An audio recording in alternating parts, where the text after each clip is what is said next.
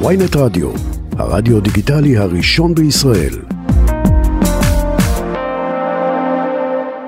שלום לברק סרי, יועץ אסטרטגי, לשעבר היועץ של אריה דרעי.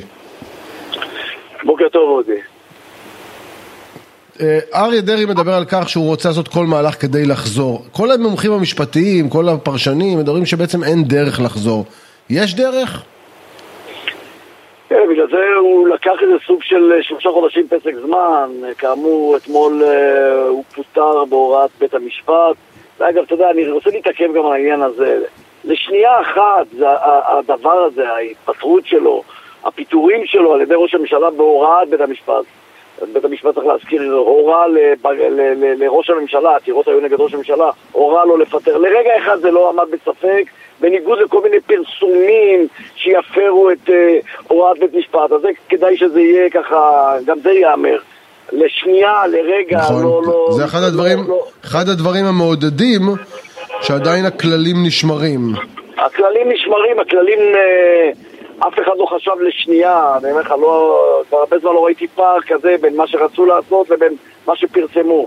אז פרסמו שיש התלבטות, אבל אני אומר לך שלשנייה אחת לא היה ספק שמקיימים הוראות של בית משפט, נקודה, אין על זה בכלל אה, עוררין. ועכשיו יש שלושה חודשים, ההתפטרות שלו תיכנס מחר, וימונו ממלא מקום, וממלא מקום על פי חוק יכולים לכהן אה, כממלא מקום שרים למשך שלושה חודשים. בשלושה חודשים האלה ינסו למצוא אה, לאריה דרעי אה, תפקיד, אה, מקום במסגרת החוק שיהלום את, אתה יודע, את מה שהציבור ששלח אותו רוצה שהוא יהיה. מה למשל?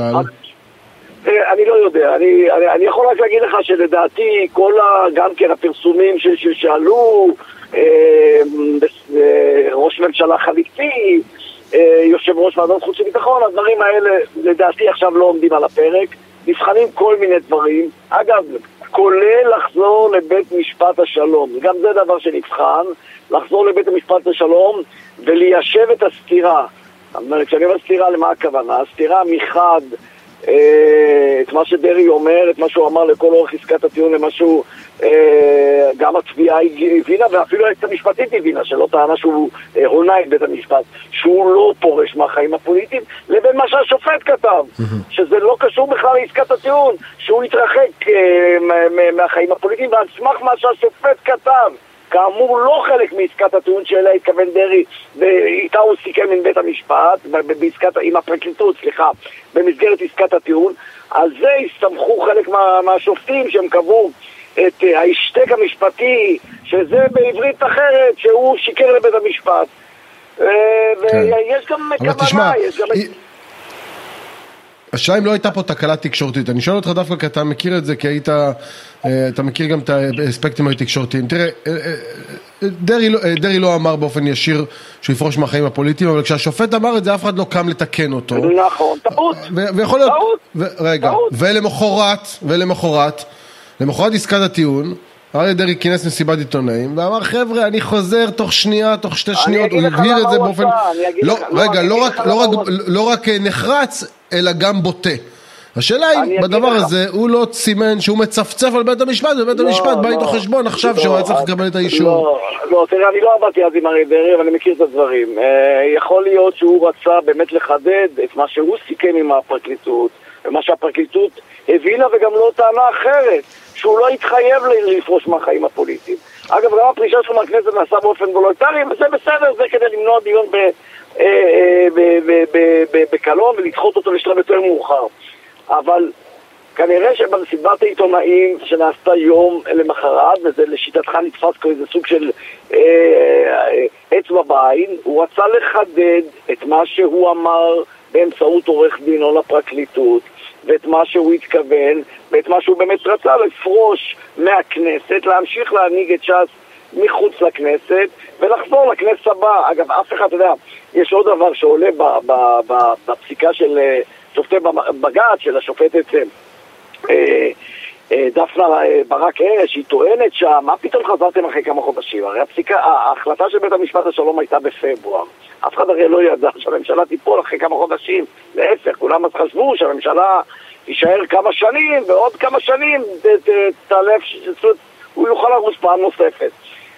אף אחד לא ידע שיהיה סילמן ויהיה שיקלי והממשלה תיפול אחרי כמה חודשים והוא ירוץ אחרי זה. אז זה גם כן תמיד טענה שעולה בבית המשפט, למה חזרתם אחרי כמה חודשים? למה? כי הכנסת, כי הכנסת התפזרה, הלכו לבחירות נוספות והוא יכול לחזור.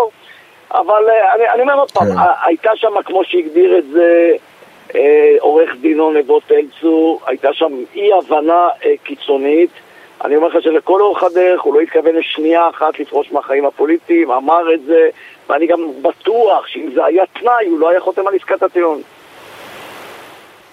תשמע, אתה יועץ אסטרטגי שעבד עם הרבה מאוד שרים, לא, האחרון בהם זה רק דרעי, עבדת גם עם אהוד ברק שהיה שר ביטחון, עם ישראל כץ, והרבה מאוד אתה מכיר היטב את המערכת. דווקא בתור מי שהיה הרבה זמן בתוך משרד הביטחון, ומכיר גם את מוטת השליטה.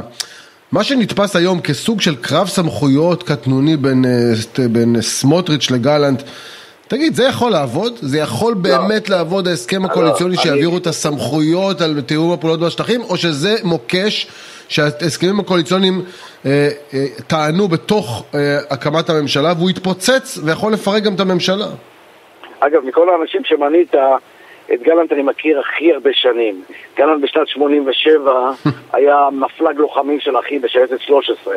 אני מכיר אותו מאז, הוא היה בשבעה של אמי, ומאז ככה נקשרו קשרים, אני מכיר אותו בציון. ובגלל ההיכרות הזאת איתו, אז קודם כל, אתה יודע, הערכתי שלשם זה הולך.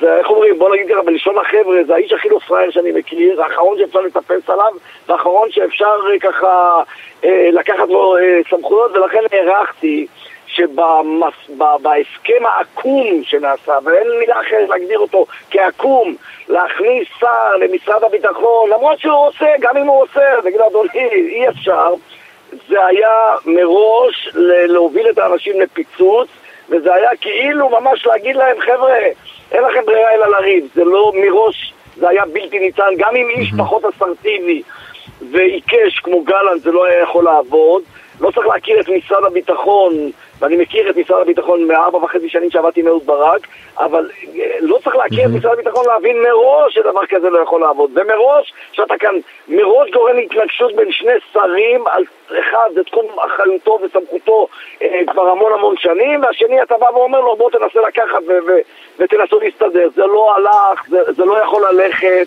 ואני חושב שזה אה, מוקד שעוד יעסיק אותנו הרבה מאוד... אה, המוקד חיכוך הזה בין אה, שר הביטחון גלנט לשר במשרד הביטחון סמוטריץ'. לא, אבל יותר מזה, השאלה עם ההתנהלות של שרי הציונות הדתית, שאתמול החרימו את, הממשל, את ישיבת הממשלה בגלל לא שפינו מאחז לא, לא חוקי על פי נוהל בב"ח. שואלים את עצמם אנשים לא, שמסקרים ממשלות הרבה שנים. אני חושב ש... לא, אתה אומר, רגע, זו ממשלת ימין, אם אתם רוצים להקים התנחלויות, בבקשה, תעבירו החלטה, תספחו את השטח, תקימו התנחלויות. אולי הם לא הפנימו את המעבר בין מפגינים ואופוזיציה לממשלה ואחריות. מאה אחוז, אני חושב שחלק מהשרים, בעיקר הצעירים שבהם, באמת עוד לא הפנימו. חבר'ה, אתם השלטון, מה זה להכין את ישיבת הממשלה? אתם הממשלה, אתם השלטון, אתה, אתה למעשה מכין את עצמך. אם אתה לא בא לישיבת ממשלה, אתה מחרים את עצמך. מה, אין דבר כזה. אתה, אתה תבוא, תיאבק מבפנים, תנסה להשפיע מבפנים, מכוח הכוח הפוליטי, מכוח ההסכמים הקואליציוניים, מכוח מה שאתה רוצה. זה דבר, אחד הדברים היותר אבסורדים, ההחלטה הזאת לא להגיע לישיבה. זה באמת, אני חושב כן. שזה באמת מהסיבה שאנשים עוד לא עשו את החלפת דיסקט ולא הבינו שהקמפיין, או ימי האופוזיציה הסתיימו, הקמפיין הסתיים, אתה עכשיו השלטון, לטוב או לרע, אתה תקבל אה, אה, אה, או מחמאות או גינויים על מה שהממשלה תעשה, והאחריות היא עליך כמו על כל חברי הממשלה. ברק סרי, יועץ אסטרטגי של שרים רבים בממשלה, האחרון שבהם השר אריה דרעי, תודה רבה שדיברת איתי. תודה רבה ויום טוב.